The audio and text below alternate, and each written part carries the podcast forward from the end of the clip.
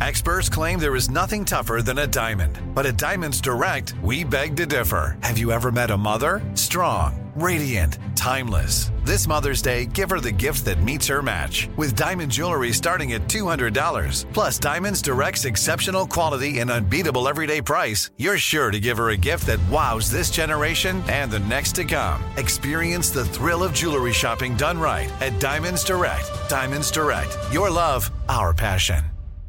Trinity School of Natural Health can help you be part of the fast growing health and wellness industry.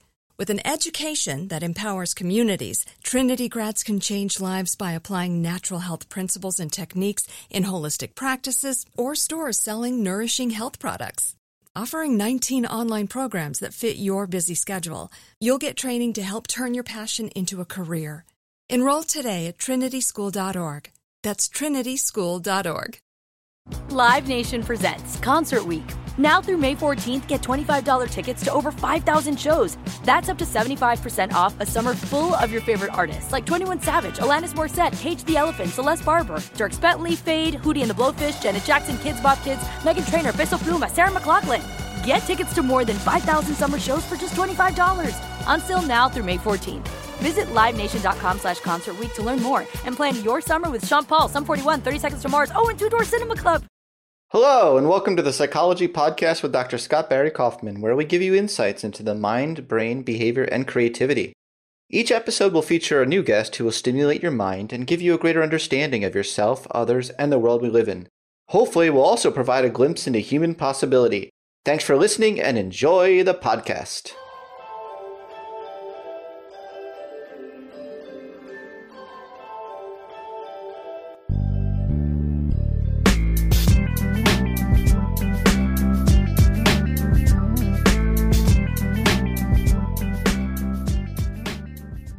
Right now, I'm thrilled to introduce my guest, Dan Harris. Dan is perhaps the most unlikely meditation evangelist ever. After a panic attack on Good Morning America, he wrote the New York Times bestselling memoir 10% Happier about what led him to embrace a practice he'd long considered ridiculous. He then started the 10% Happier Meditation for Fidgety Skeptics app with a handful of bona fide meditation teachers, including Joseph Goldstein and Sharon Salzberg. He's also the host of the 10% Happier podcast. I'm really pleased to have Dan on the podcast today and hope that you can join in the discussion by going to thepsychologypodcast.com. Thanks for chatting with me today, Dan.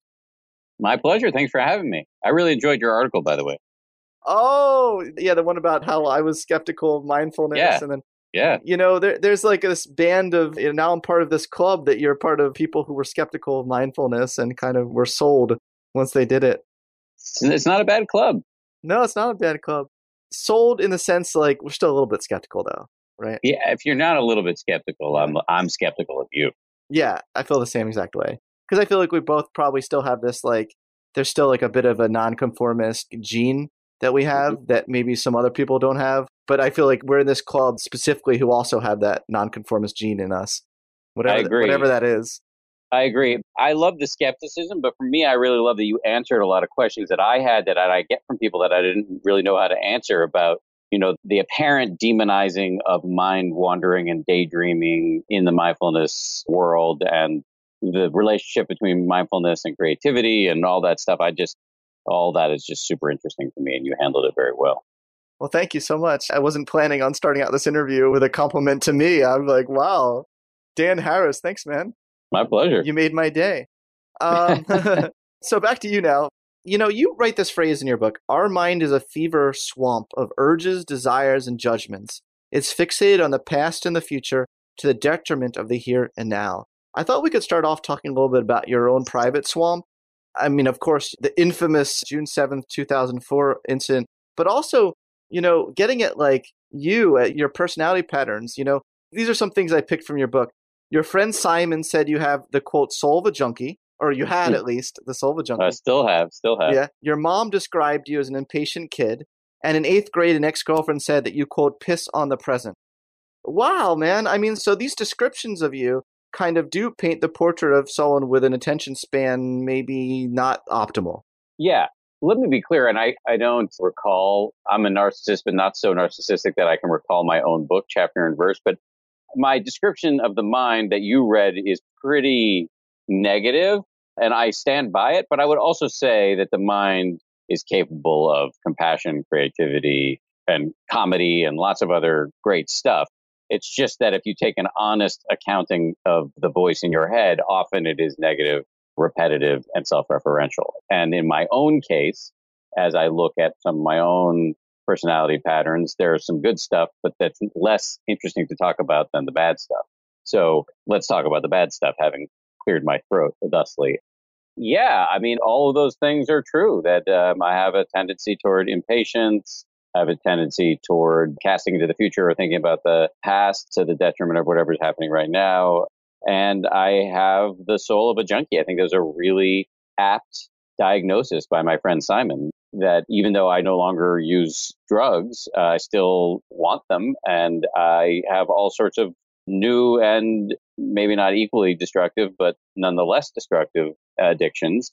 But struggle a lot around food, even though I'm slim. So people get, you know, sort of frustrated when I talk about that. But there's a lot of my mental energy taken up around cookies and stupid stuff like that. And my wife sort of talks to me about not talking about this as much as I do, but because people will be frustrated because I'm a little guy. Um, but given the amount of bandwidth that gets chewed up around French fries and cookies, and then self-flagellation and sh- shame spirals and all that stuff, I guess I just use it as an example of the fact that the junkie has not been exorcised.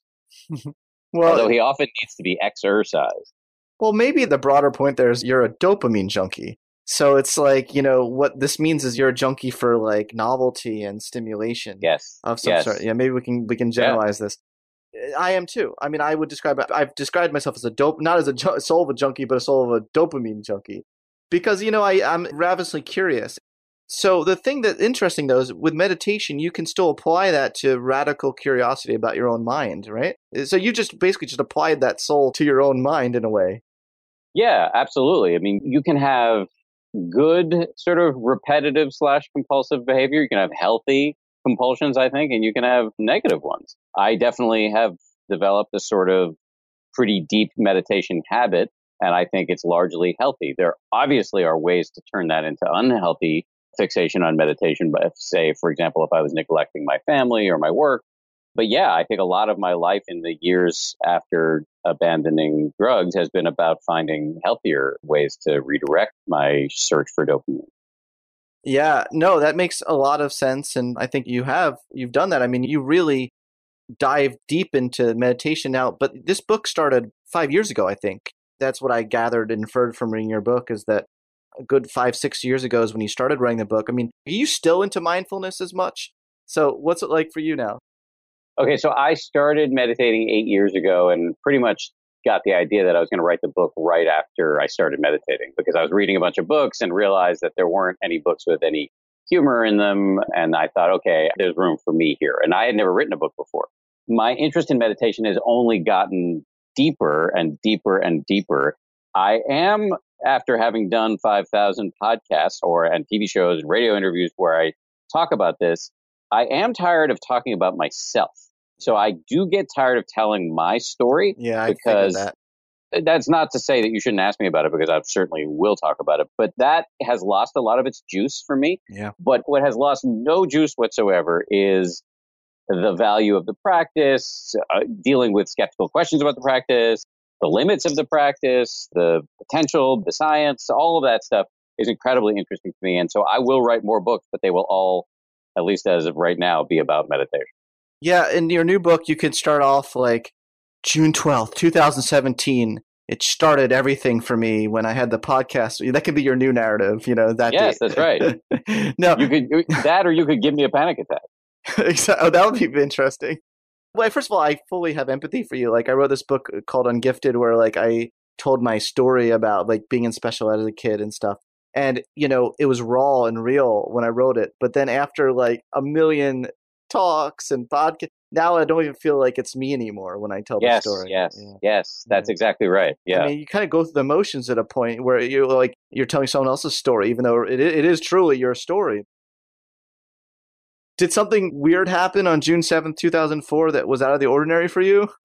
yes. Do you want me to answer that question? Yeah, you might as well. You know, okay, you we, okay. you know we got to get the story in there. But by the way, I don't want to downplay my self centeredness. So it's entirely possible that you could ask me questions about other portions of my life that I would love to talk about to Yeah. no end. It's just the story that I tell in 10% Happier Oh, that I'm a little tired I of talking totally about. So- get it. No, it's Okay. because of the dopamine hit. You're not getting Yeah. the novelty from the story Yes. anymore. No, I totally get it. right. No, no, I, to- I mean, I totally got that. Yeah. Okay, Yeah. good. So June 2004, yeah, I had a panic attack on national television on Good Morning America. My job that day was to deliver the news headlines at the top of each hour on the show, and so I would came on at seven o'clock that morning or seven o five or something like that, and I was supposed to read six short stories off of the teleprompter, and then I would be done for until eight, eight o'clock, and a couple of seconds into my shtick, I just lost it. My heart started racing, my palms were sweating, my mouth dried up, my lungs seized up. I just couldn't breathe, and I had to quit right in the middle. And so it was really embarrassing, really destabilizing. And the more embarrassing story is actually what produced the panic attack, which relates back to the quote that you gave me from Simon, uh, my friend Simon. Uh, I didn't use his last name in the book, but it's Simon Hammerstein. He's actually a direct descendant of uh, Rodgers and Hammerstein. Oh, He's a wow. quite a prominent nightclub impresario here in Manhattan, and I used to hang out with him back when I was a bad boy. wow. and, Can you get uh, me on the list? Yeah, he can get you on the list. Wow. Um, you know, the frustrating part for me is that he didn't become when I was hanging out with him. He didn't have the club yet, and by the time I he started the club, which became it's called the Box, and it's quite a famous club here in New York City, and that club opened after I quit doing drugs, and so I had no desire to go oh. to the club. Well, I had a lot of desire to go to the club, but I knew to go. Dan, anyway, let's go and meditate in the club. Yeah. Mm-hmm. you could well simon's now a meditator interestingly enough so we could probably do that so anyway the backstory is behind the panic attack was that i had spent a lot of time hunting for dopamine in war zones as a young idealistic and ambitious news reporter after 9-11 and i kind of developed an addiction to the thrill of being in a war zone and when i came home i uh, got depressed and didn't know i was depressed and did this incredibly stupid thing of self medicating with recreational drugs, which made me feel better. And even though I wasn't doing drugs all the time and not when I was on the air, I learned after I had the panic attack and I went to a doctor, a shrink who's an expert in panic. He pointed out that drug use was enough to artificially raise the level of adrenaline in my brain, exacerbate my baseline anxiety, and produce this panic attack. So, yeah, that's the story. Yeah, so you knew something had to change. I mean, you were searching for something anyway at that point. Yeah, I mean, we're always, you know, I think those of us who are into dopamine are always kind of searching, right? We're always on the hunt. I wish I could say so. When the doctor pointed out that I had given myself a panic attack through stupidly snorting cocaine, I was smart enough to quit doing drugs. And I was smart enough to go see this doctor once or twice a week for a year. I still see him. But I didn't find meditation until many years later. And I'm not of the view that meditation is a panacea. Obviously, I call the book 10% Happier, but I don't think it cures panic disorder. I think it is uh, one arrow in the quiver for boosting overall well being and can reduce the likelihood of panic attacks. But I think, I, so I don't want to present this as something that is like a cure for depression, a cure for anxiety. I think it's a good tool. No, absolutely. And I have a lot of empathy for the panic attacks. I used to have a lot of anxiety, used to walk around with the beta blocker pills in case I would Oh, get- yeah. in case that would happen. I mean, there's a safeguard there. You just immediately Yeah. pop the pill and then you go down Yeah. to 65 heart rate. So. I, I've been there. And so I really, uh, all joking aside, I really, my heart goes out to you. And in that moment, when I watched that video, like my heart really goes out to you. I was like, I know that feeling. Oh, know- can I say something about that? Sure, Scott? sure. So, so first of all, thank you for saying Yeah. that. But I, I, it's so interesting to hear you say what you just said. That when you watch the video, because it's on YouTube, my panic Yeah. attack, because is there such a bright line? There, if you have a history of panic or anxiety, then when you watch that video, you like either can't watch it or you feel really badly. Yeah. If you don't, you think I'm overdoing it. That I'm uh, that I'm making a mountain out of a molehill. That it looks like I just had trouble speaking, but you can't tell it's a panic attack. I want to elaborate on that second because I get it so much. And what I have found is that when I have been in that state, people really can't tell. What's fascinating to me is the mismatch between the interior feeling of what's going on and what it actually looks like on the outside. To me, that is so fascinating. I've given talks before where right when I started, I just knew that, like, I'm like, how am I going to get through this? Mm. Like, my internal state is one of intense drama. But yet I've talked to people and they're like, oh, you look so calm. And in fact, not only that, but I would say there's almost a correlation between the extent to which people say I look calm and how crazy I'm going on inside. I'm so curious what that's all about. It's almost like when I get in that state, somehow on the outside, I become so like just frozen that I appear really calm. Yes. Or you're compensating. Yeah, maybe I'm compensating so much. But yeah, it's just so interesting. People like, I'm like, did you know that I was freaking out? They're like, what? You look so calm out there. It's like, mm. what? You know, so that mismatch between interior and exterior is just really interesting to me. I agree. Yeah. I agree.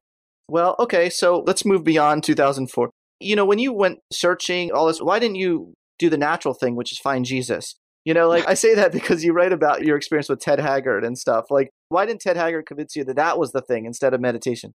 Okay, so what happened after there was a kind of an interesting confluence of events. I quit doing drugs and started seeing this shrink. And around that time, I was also getting really into covering faith and spirituality for ABC News. I'm just filling in the blank for those who haven't read the book. I had been given this assignment and I didn't want it, frankly, by my boss at the time, Peter Jennings. And so then ended up spending a lot of time with pastors like Ted Haggard and imams and disciples of the Mormon temple, um, lots of different religious folks. I was raised by scientists. I'm now married to a scientist. I have a re- constitutionally am kind of not able to believe in things you can't prove.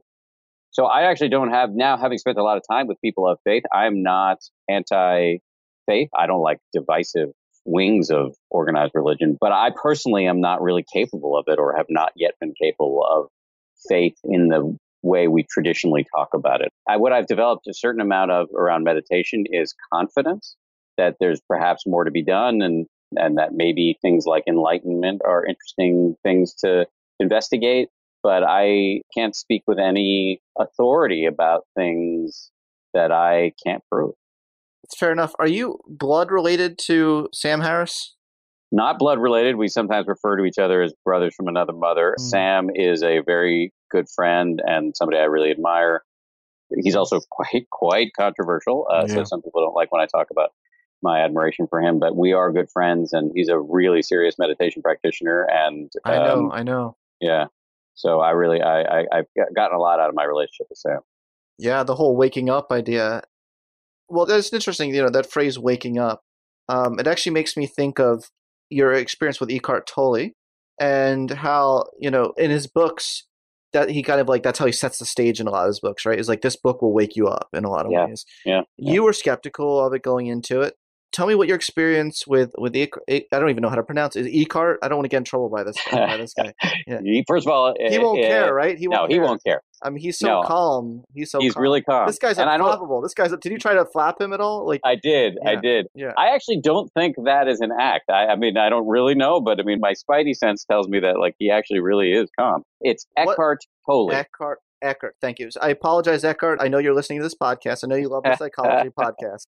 Um, apologize for that. Okay, so tell me what your experience with him was like because I it's funny when I read your book, I've been thinking the same like your thought patterns. I'm like, oh my gosh, I had the same thought patterns with these people. Like, uh, but you've had the great experience of actually meeting them. So tell me what on the inside, what's it like? Yeah, I mean, Eckhart Tolle, just for those the uninitiated, he's a huge self help guru. I didn't know anything about him. I'd never even heard of him. Yeah, my initial response to him was of deep skepticism bordering on disgust. He writes books with kind of lofty titles like A New Earth and The Power of Now. And he makes all these grandiose claims about how he's going to give you a spiritual awakening. And he talks about how after his own spiritual awakening, he lived on park benches in the city of London for two years in a state of bliss. And mm. he uses lots of pseudoscientific language and all this stuff. I remain critical of all of that. But what he did that I have to give him eternal credit and gratitude for is point out something that nobody else had ever pointed out to me, which is that we all have a voice in our head. Yeah. By which I, he was not referring to, and I'm not referring to schizophrenia or hearing voices or mental illness, although I guess you could describe it as a kind of mental illness on some levels. But the inner narrator, your ego, the voice that is kind of yammering at you all day long, this nonstop conversation you're having with yourself that most of us are unaware that we're even having and therefore are controlled by it. You know, it's like we're eating when we're not hungry or we're losing our temper when we don't need to. or in my case, you know, going off to war zones without thinking about the psychological consequences, coming home, getting depressed and not knowing it, and then using drugs blindly. So it's kind of this inner conversation is is responsible for most of the things that about which we are most embarrassed. And Eckhart Tolle was the first person to wake me up to that fact, and it had profound implications. Exactly. So it could be that even if his language doesn't technically make sense, it still theoretically makes sense. so what I mean by that is like become aware of the inner energy field of your being. Now, I my initial gut reaction is to roll my eyes at that. However, that is meaningful when you don't look at it from a scientific perspective. no, but yes. saying, but do you know yes. what, you know what I mean by that? Yeah. Yes. Yeah. Yeah. yeah no, so it's absolutely true. I found that a, there are certain things that he says that don't really hold up. You picked an example that does hold up. You know, being aware of the energy field of your being. I mean, you can put that in English. Like if you sit down, close your eyes, and feel what it's like to have a body, you're an animal with a body. You can feel it. It's hard to describe it, but like you can just feel it. And actually, there's value to feeling that because that is what it feels like to be alive. And tuning into that can tune out a lot of the mishigas that is yanking you around. And so, again, I don't want to turn this into some sort of blind pro Eckhart Tolle orgy, but he's right like on that it. one. You're starting Yeah, to sound, know, sound I like this guy.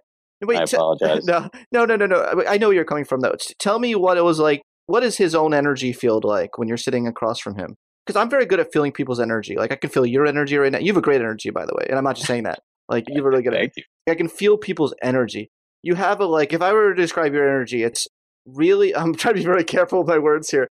You have a very smart, but there's a bit of cheekiness, which I really like. You know, a bit of like nonconformist and a like a tinge of insecurity, as well as confidence, like all in one interesting package. So I, I feel your energy.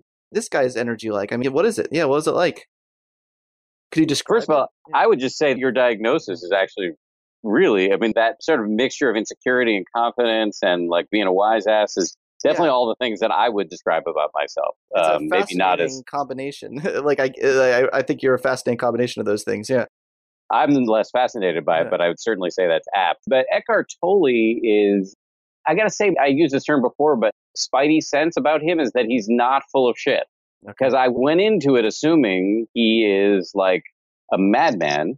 And I've spent time with a lot of self help gurus, and I didn't get a real mercenary vibe off of him. I didn't get a sense that he um, was faking it. If I was going to say what his problem is, because he has this kind of I think I used the phrase otherworldly diffidence about him, you know, like, is that like he's speaking to us from a different mindset. Yeah. It is possible to me that he did have some sort of psychological slash spiritual breakthrough Yeah. and that has trouble talking about it in comprehensible terms. He would say, and I think he actually does say this, that actually he knows that some of the language he uses in his books is hard to grok, but that actually he's trying to circumvent your conscious mind and speak to your subconscious. Okay, so I appreciate what you just said, and I've been trying to think about that. You said to him, you know, you're like, okay, look, have you ever been upset? Have you ever been angry? He's like, no, never. You know, he's like, that's not my state. And he'll just like say these things, like, we are the universe field. And I, I guarantee you, if you said to him, actually, this study says that's not true, he would not say, oh, that's interesting. I'm going to delete that Facebook or I'm going to update my Facebook post. Now, yeah, there's I- a great quote from him. Um, I'm not going to nail it, but it's something along the lines of he's so confident in his spiritual enlightenment that if he met the Buddha and, and the Buddha told him he Yeah. was not enlightened, he would say, Oh, that's so interesting. The Buddha can be wrong. I believe he is so confident that he has seen some truth. Now, that is interesting because throughout the course of human history, we've had people like this. We've had Yeah. Jesus. We've had so many people who had the revelatory experience, and I put that in capitals. And to their own reality, they are fundamentally changed, and there is something genuine about it. So, again, I don't think we need to like question whether or not it's genuine or authentic, but still, there is this. It's almost funny. It's like I would say he's not very open. So let's bring the same straight talk to your experience with Tupac Chopra. No, I'm sorry, Deepak. sorry, Deepak Chopra. okay, what's his energy like? And I actually do believe that he's a fundamental different energy. I believe they're two different beasts. I believe both of him and Eckhart are two different. They're two different beasts, but both fascinating in their own right. So tell me about him. What was Deepak is totally different. You're right. He's got the energy of like a hustler. You know, not a hustler in that he's trying to pull one over on you. He's hustling. You know, he's working hard. He's got lots of ideas. He's writing lots of books. He's meeting people. He's, you know, like that. I think that very shortly after I met him for the first time, he had his assistant send a bunch of books to my office and, you know, he would email and text me. You know, he's, he's always on Twitter. He's really like, he hustles. And you don't really get any of that off of Eckhart Tolle. And Deepak really like is likable and wants to be liked. Actually, he's, he's the fun guy to hang around with. But I don't get off of him the same kind of he didn't to me just to me this is my yeah. personal impression i didn't get some sort of vast reservoir of imperturbability the way i did get that sense with eckhart tolle oh, what but what do i know i'm just one dude i mean like I, am not i don't don't underestimate the power of your intuition I, oh my gosh, I sound like I sound like Deepak. I sound like I sound like Deepak. Um, but I actually, I, look, look. Either of those characters would they laugh about themselves? And I think there's a great value in that skill, the ability to laugh at yourself. I don't think Eckhart ever says, like, I am the transformational void of the infinite, and then say, yeah, I realize that does sound kind of weird. Like, I couldn't imagine him saying that, you know? Yeah, that's true. They don't do a lot of poking fun at themselves. And, you know, I mean, there may be a number of reasons for that, but, you know, mm. traditionally there's been a pretty large audience for spiritual gurus who take themselves pretty seriously. Yeah. And and I, I do realize so, I run the risk of not being able to reach that level of guruishness by being uh, cheeky. You and me both, man. I mean, uh, I'm definitely positioning myself as somebody who will never reach that position. Yeah. Cool. So I want to move away from your uh, personal, with the self help guru world, and then tell me a little bit about your experience with some of these modern day Buddha Jews. Boo Jews. Yeah, yeah, yeah. I mean, th- that experience has been really positive. Yeah. There's this cabal of, and I use that in the most positive sense as possible, but there's this group of 50 and 60 and 70 something men and women, Jewish people from the New York City area who, through a variety of circumstances, got into meditation in the 60s and 70s and now are some of the most prominent teachers of meditation. And they include people like Sharon Salzberg and Joseph Goldstein and Mark Epstein and Jack Kornfield and Jon Kabat-Zinn and Danny Goleman and Richie Davidson. And well, there's also the other female name that's coming to mind, although I'm not sure she's got as much history with these folks, is Tara Brock. Yeah, um, Tara Brach, yeah. And then also Danny Goleman's wife, whose name is Tara Goleman. So there are some women on the scene for sure. But these folks are really interesting because they all discovered a lot of them went to Ivy League schools, MIT, Harvard, and were in Boston in the 60s and 70s and met each other and then went off to India and learned meditation and then got into science. A lot of them got into science and they have been responsible for validating the practice through science and also teaching it. This practice had mostly been done in Eastern context to Westerners. And they, I believe, have like for sure they changed my life finding them. And I believe may really ultimately be judged as people who had a huge impact on society. And because without these folks, we wouldn't have what we see now, which is a public health revolution around meditation. And so these people have become really close friends of mine and business partners because Sharon yeah. and Joseph are the two primary teachers on the 10% happier app. And actually, I'm going to a, after I'm done with you, I'm going to go to a book party for Sharon for her new book, uh, which is called Real Love. So I love her new th- book. Yeah. Yeah, it's really good. And so these folks are just incredible and have really, really just kind of, I insinuated myself into their whole crew and my life has been better for it. So that's great. You know, I love those people you mentioned are huge influencers on me as well. So that's great. Okay, I think this is a good place to do the three minute meditation you shared with us from your app, 10% Happier Meditation for Fidgety Skeptics. This one is called Bicep Curl for Your Brain building off a common philosophy that Dan shares, which is that meditation is like going to the gym for your mind. To access more meditations from Dan and some of the world's best meditation teachers, check out the 10% Happier app in the Apple Store or at 10percenthappier.com. Okay, here's the three minute meditation with Dan. Hey, it's Dan. I am not a meditation teacher, so this is like flying on a plane with a pilot who slept at a Holiday Inn last night. So buckle up. Here we go really only three steps here. First is sit comfortably, close your eyes. Second is to bring your full attention to the feeling of your breath coming in and going out.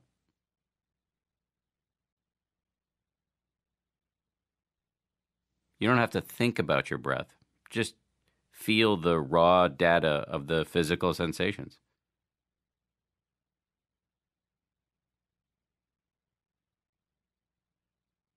Third step this is the biggie. As soon as you try to do this, pay attention to one thing at a time, your mind will go nuts. Who invented the sneeze guard? What's the definition of if?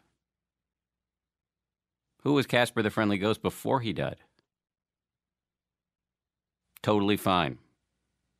You're not alone in this. This is the way everybody's mind works. The whole game is just to notice when your mind's going nuts.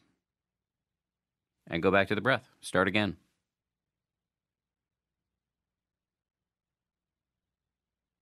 Pick a spot wherever it's most prominent your chest, your belly, your nose.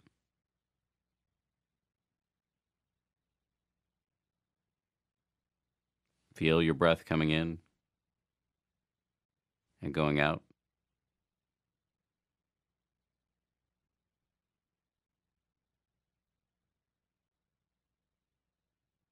Feeling the rising of your belly,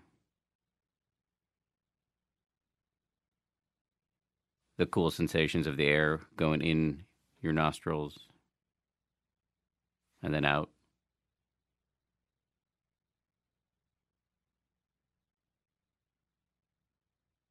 Did you get distracted again? Totally fine. Happens to me all the time. Happens to everybody. The whole game is just to notice when you've gotten lost and start over. As I like to say, it's a bicep curl for your brain. This is what shows up on the brain scans. Back to the breath. It's happening without you doing anything about it. Isn't that interesting? Back to the breath.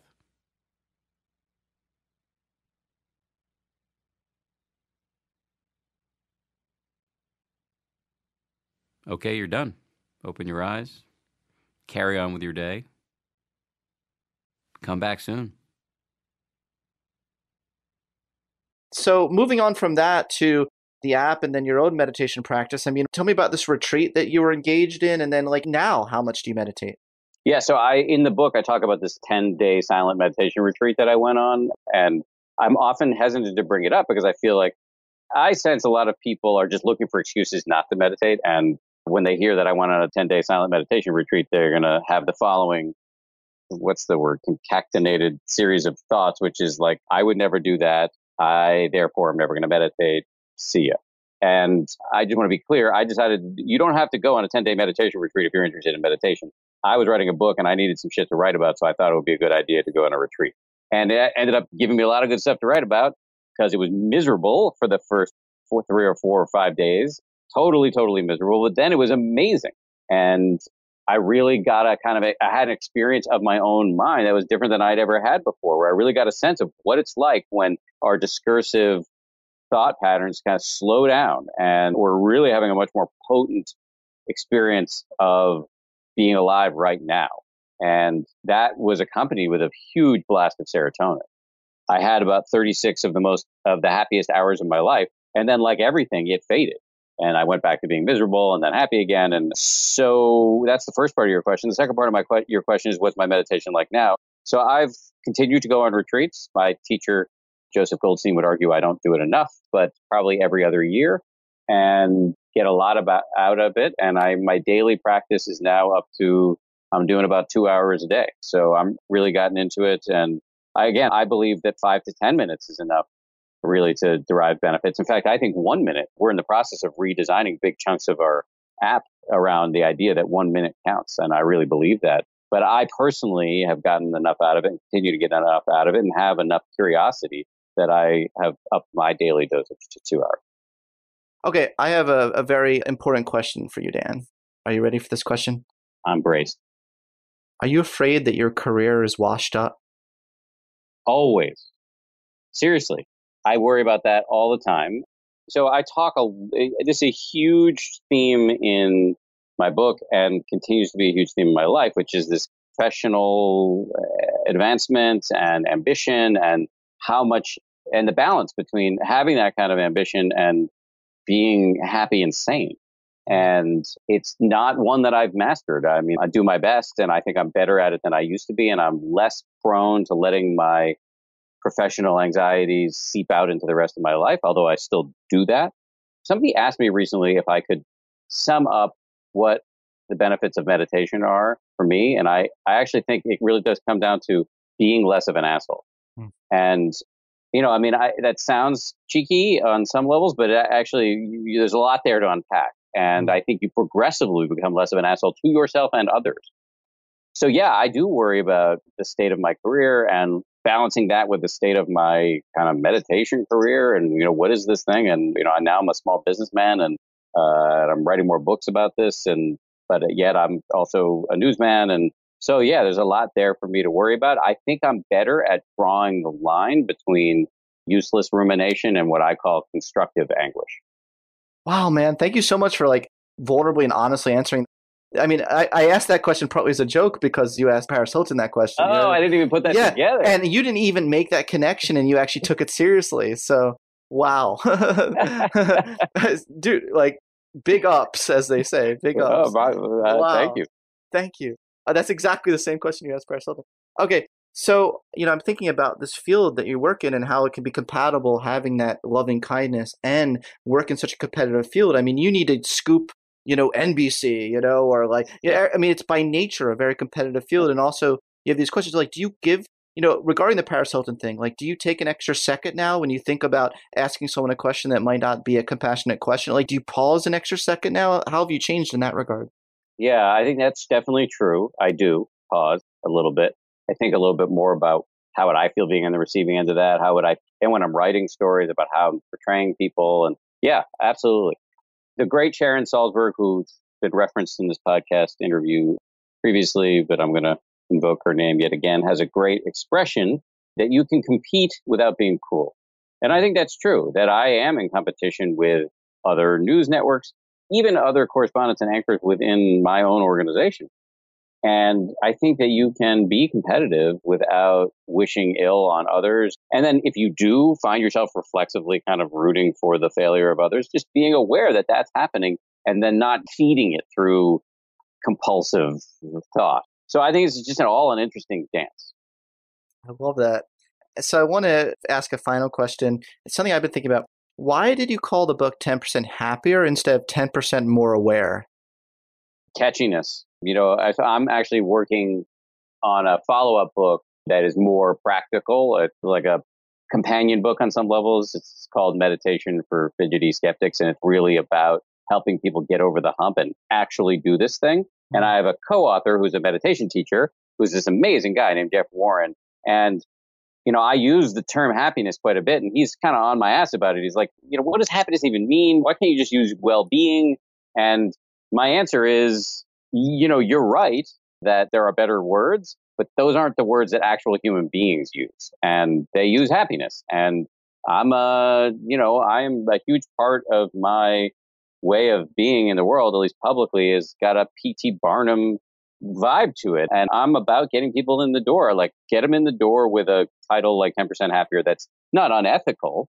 I wouldn't do something unethical to get them in the door, I don't think but then really give them a full explanation once they're in. So for me, 10% happier just struck me as something like, oh, I guess I was hoping that people walking by the book in an airport would be mm-hmm. like, oh, that's kind of interesting. I'll buy that book. That's what I was thinking. Awesome. And then when you get them in the door, then you explain to them that, that meditation is a lot, so much more than just happiness.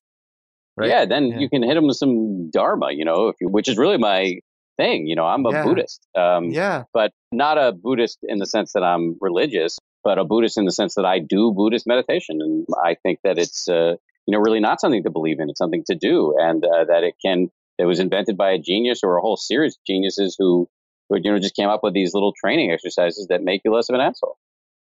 Dan, thank you so much for this chat today. I'm gonna get tell everyone about your app. I'm gonna all my students in my positive psychology class. I'm gonna like make them as a requirement for my course sign up. You know, so they can. Uh, I think students all across this country really need more mindfulness. Thanks so much for chatting with me today and being such a great sport. Great questions, man. I really was a purely enjoyable. Thank you so much. Thank you. Thank you so much for listening to the Psychology Podcast with Dr. Scott Barry Kaufman. I hope you found this episode just as thought provoking as I did. If something you heard today stimulated you in some way, I encourage you to join in the discussion at thepsychologypodcast.com. That's thepsychologypodcast.com.